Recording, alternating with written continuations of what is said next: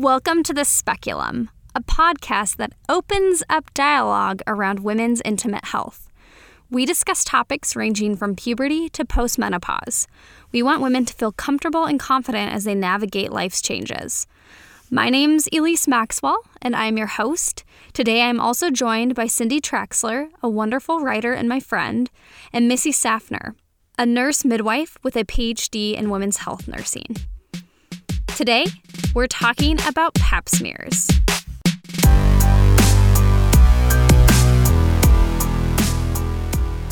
I'm Cindy Traxler. And I'm Elise Maxwell. Today we are discussing that regular interaction with duck lips.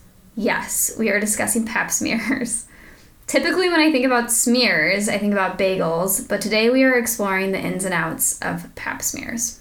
So, I I had my first pap smear when I had a positive pregnancy test. So that I was yes yes yes I was I was technically a teenage mother because I was 19. I found out I was pregnant in May of 91 which put me at 19 years old.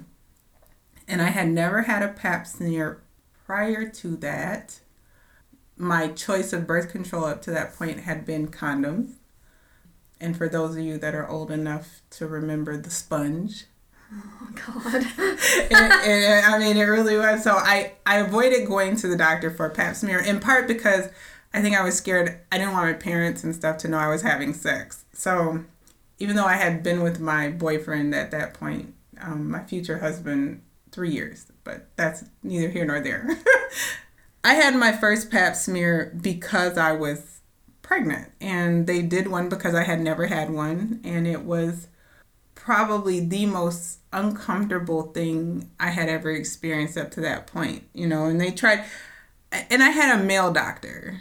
Not to be sexist or anything, but and maybe maybe they are the training is different now than it was then. Um, you are that's you know my experience was 20 plus years ago. So my experience with that male doctor was the the the speculum was cold. I don't he didn't put any lubricant on it. It was a it was a very uncomfortable process. He and the the actual swabbing hurt. So it wasn't something that I looked forward to again. But from that point on I did go annually for many years. I never had an abnormal pap. So later on when I hit maybe my mid 30s or early 30s, they said I don't have to come back but every three to five years as long as I keep having normal pap. But I will say, when I finally got a female nurse practitioner, I think the first time, mm-hmm. they were warm, yeah. it had lubrication. Um, she talked her way through what she was doing, and you're gonna feel some pressure, you know, that kind of thing. That it made all the difference in the world to have somebody that understood what you were feeling and that would kind of coax you into it and and i had her the year after so the the next appointment the next time i had a pap was the year after i had had my son and that and so that made a big difference in that year's time a lot had clearly changed in the medical world because yeah. I went from this kind of rough shot kind of pap experience to this woman who actually took time i I can't even remember what triggered me to get my first pap smear. Because I feel like I was probably like 16. I wasn't sexually active at that point, and I yeah I can't remember. I can't remember. I think I was around 16, and it was just my doctor who I had been seeing my whole life. I it was scary. It was scary. Yeah. Definitely putting your feet in those stirrups. What I and I I don't know if other people's doctors do this, but she like put her finger in this spot and like pushed down on this muscle. I'm sh- do did you have did you pelvic have, exam? Yeah, like well, the... yeah, but sh- that like really made my muscles relax. Oh no, I've never had that. Okay, yeah, she like just my doctor would push down, like put her fingers in, push down a little bit, and then slide the speculum in, hmm. and that like helped loosen me up a little bit, and then also use lube. And I like actually was shocked my whole every time I've had a pap smear, those and I don't maybe I'm sharing too, too much, but those the speculum always just like slides right in. I'm like, Right. I'm not that big. Like if you see me, I'm five one and like pretty narrow hips, and it just slides right in there. I don't know. It does. I think it's designed to. Because Yeah. you're right. Maybe, it does. Um, it does. And for people who maybe uh, young girls or women who haven't had pap smears, so they put this speculum in to like open you up so you can ease you can the doctor or the nurse practitioner can see your cervix, and then they stick in like a swab that scrapes some of the cells off your cervix. And I'm I'm curious as to how the scraper device has changed over the years because I'm sure it's gotten better. Well, let's hope. I would hope so. Yeah, because it can it can cause a little discomfort. Yeah, no, it hurt. To me, it hurts. I feel it every time. It's and it hurts for seconds. Yeah, it doesn't hurt for real. It's not like it's like oh. excruciating pain. and it doesn't it's not like lasting pain. No. But it is interesting to have your vagina split open and someone reaching up inside of it. I frequently ask myself, why oh why haven't we developed a blood test for this? Why oh why can't we figure out something else to do? yeah. Because it still feels in this day and age for me, it still feels invasive.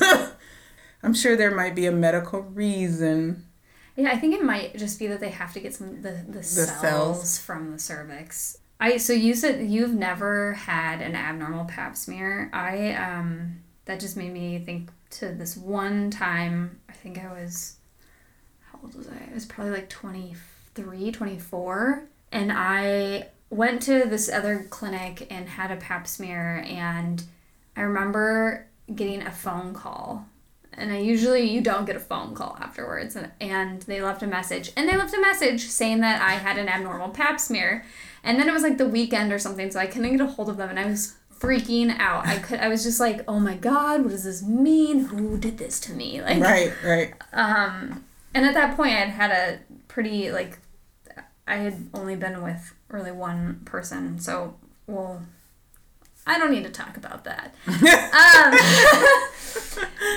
basically, I was freaking out and I couldn't get a hold of anyone until I think it was a Monday, and then uh, they had me come back in and do another pap smear, and then it was totally normal. It was a fluke. It wasn't. Um, I didn't have HPV. I didn't have. Um, and then from then on out, I haven't had any. But um, I know other women who have had abnormal pap smears and who do have HPV. It's very common, and it just made me have empathy for them because it is scary. It's really scary when someone tells you something's abnormal. Especially when you know it's a cancer screening. Yeah. Cancer is a big word. I think that as much as you can, remain calm.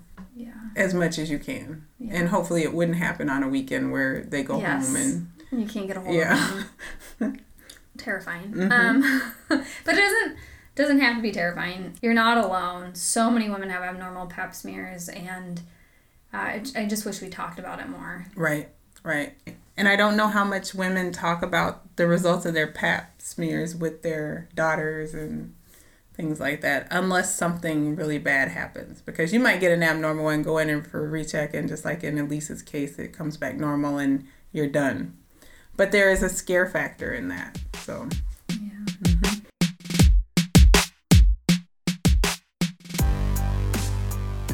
articles we looked at were less like scientific studies and more just what some of the guidelines are because they've changed over the last couple years. From a scientific perspective, what they do is, as we've said, they scrape the cervix and then they look at those cells under a microscope for disease.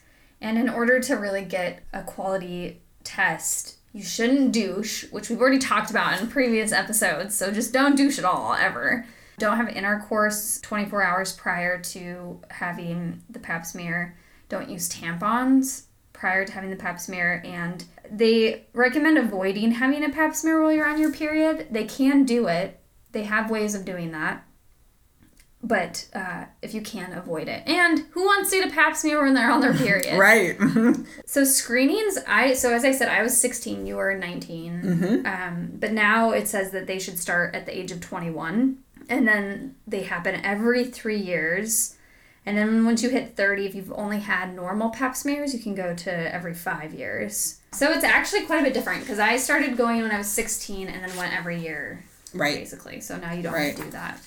And most women stop having pap smears between 65 and 70. Wow. That's something Yeah. to look forward to. Well, yeah.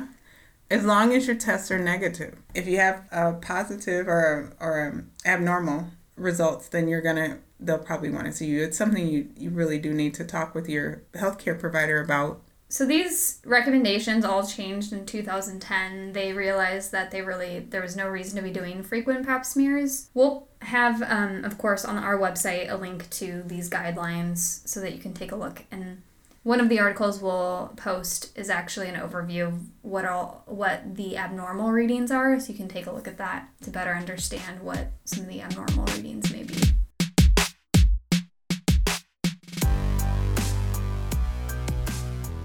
Okay, so today we've been talking about about pap smears, and we're lucky to have uh, Missy Safner on the phone. She is a nurse midwife with a PhD in women's health nursing. Hi, Missy. Hi, Elise. It's great to be here. Pap smears. So, how often are pap smears abnormal? Is that a common thing to get an abnormal pap smear? It is. Um, you know, abnormalities, there's a wide variation of what's abnormal in a pap smear. So it really does depend from person to person. Um, what I want to start out with saying is that we know that the human papillomavirus is the main cause of cervical cancer, which is what pap smears are screening women for. And we know that type, there's all sorts of different strains and types of um, HPV, human papillomavirus. And we know that type 16 and 18 cause over 70% of all cases of cervical cancer, and that HPV in general causes the majority, almost 100%. So, over 95% of cervical cancers are due to the HPV virus. Most women who have abnormal pap smears, um, it's because they've been exposed to human papillomavirus, HPV. So, your risk of having an abnormal pap smear is increased based on essentially your sexual history. So the more sexual partners you've had, or if you have a partner who's also had a lot of sexual partners, then that certainly will increase your risk as well. And just a little plug here um, the best way to prevent an abnormal pap smear is to be vaccinated against HPV. We are so lucky that we have access to the Gardasil vaccine, and it covers nine strains of human papillomavirus. Get vaccinated. You can get vaccinated as young as, I believe, nine. We usually see it around ages 11 to 12 um, and up through the age of 26. So if you're in that age category, go get vaccinated. If you're if you have kids in that age category, get them vaccinated. Both boys and girls can be vaccinated. And you know, we all should be practicing safe sex, so using condoms to prevent transmission of the HPV virus, so that we see this will essentially see, we'll see a drop in cervical cancer and abnormal pap smears if we can vaccinate um, young women and young men against HPV as well as um, practice safe sex. What are some of the treatments for abnormal pap smears? So, if you get an abnormal pap smear, like what what are your options? Well, there's a lot of different options. Um, we have guidelines. Um, healthcare providers um, have guidelines that we follow for how to treat abnormal pap smears. And the first thing to note is that it does depend on your age. So we don't do pap smears on anyone less than age 21. So you should not, if somebody recommends you have a pap smear and you're less than 21, get away from that office right away because you don't need a pap smear until you're 21. The second thing is is that if you're between 21 and 24 years old, the guidelines are going to be a little bit different for you. Um, we may not be as aggressive with your abnormal pap smear as we would for someone who's over the age of 24, and that's because most HPV cases, when women do contract HPV, um, their body is able to clear their the the virus from their from their body, and they don't suffer any long term consequences from that um, viral exposure. With that being said, it's certainly possible, but we know that younger women have better immune systems, so they're better at clearing those viruses. So, treatment will certainly depend on whether or not you're in the 21 to 24 year old category or older. It'll also depend on whether or not your HPV was positive or negative and so there's even more if the HPV that was positive was a high risk type, so type 16 or type 18. So, with that being said, if it is abnormal, the options generally include retesting in 12 months, going straight to a colposcopy, which is um, when you go back to the healthcare provider's office and the healthcare provider looks at your cervix and vagina with an, an instrument called a colposcope. Um, and it basically magnifies the cells, and oftentimes a vinegar like solution is put onto the tissues because it helps some of the abnormal cells stand out. And at that point, sometimes biopsies are taken. So that's kind of an intermediate intermediate step. And then uh, you know certainly there's more extensive procedures such as laser uh, procedures that kind of laser off the tissue cone biopsies. There's there's quite a few things. And I'm not sure that that it's worth talking about all the possibilities um, but just knowing that there's a lot of different treatment options out there and your healthcare provider is is trained to, to use the guidelines as well as their own clinical judgment to decide what the best treatment for you would be. A throwback to a couple episodes ago, can douching lead to abnormal pap smears? Douching two to three days prior to a pap smear washes away the surface cells on, on the cervix, and so um, those surface cells are what we're looking at um, when the pathologist is looking at the, the cytology, the cervical tissues. So it's important not to douche because it certainly can skew, um, cause abnormal results, or wash away the cells so that you're not getting a true screening. But again, as I said in the douching episode, I recommend that women never douche. Okay. so just don't do it in general. What can't pap smears test for?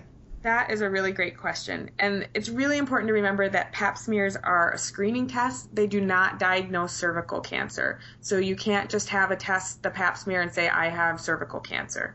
They also can't diagnose for other reproductive cancers. So they don't diagnose um, or even screen for endometrial cancer or ovarian cancer um, or vaginal cancer. So they really are specific to the cervix and they are specific for screening. And if it were to be abnormal, that's when you would need a colposcopy or further procedure for diagnostic. Well, thank you so much for joining us today, Missy. This has been um, uh, this has really shed light on something all of us have to go through every few years. So thank you so much. It was great being here, Elise. Thanks for having me.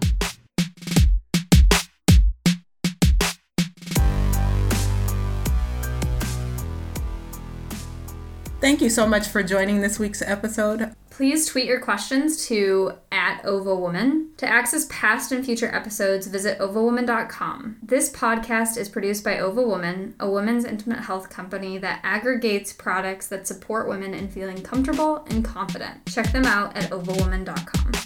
Thank, you. Thank you. you.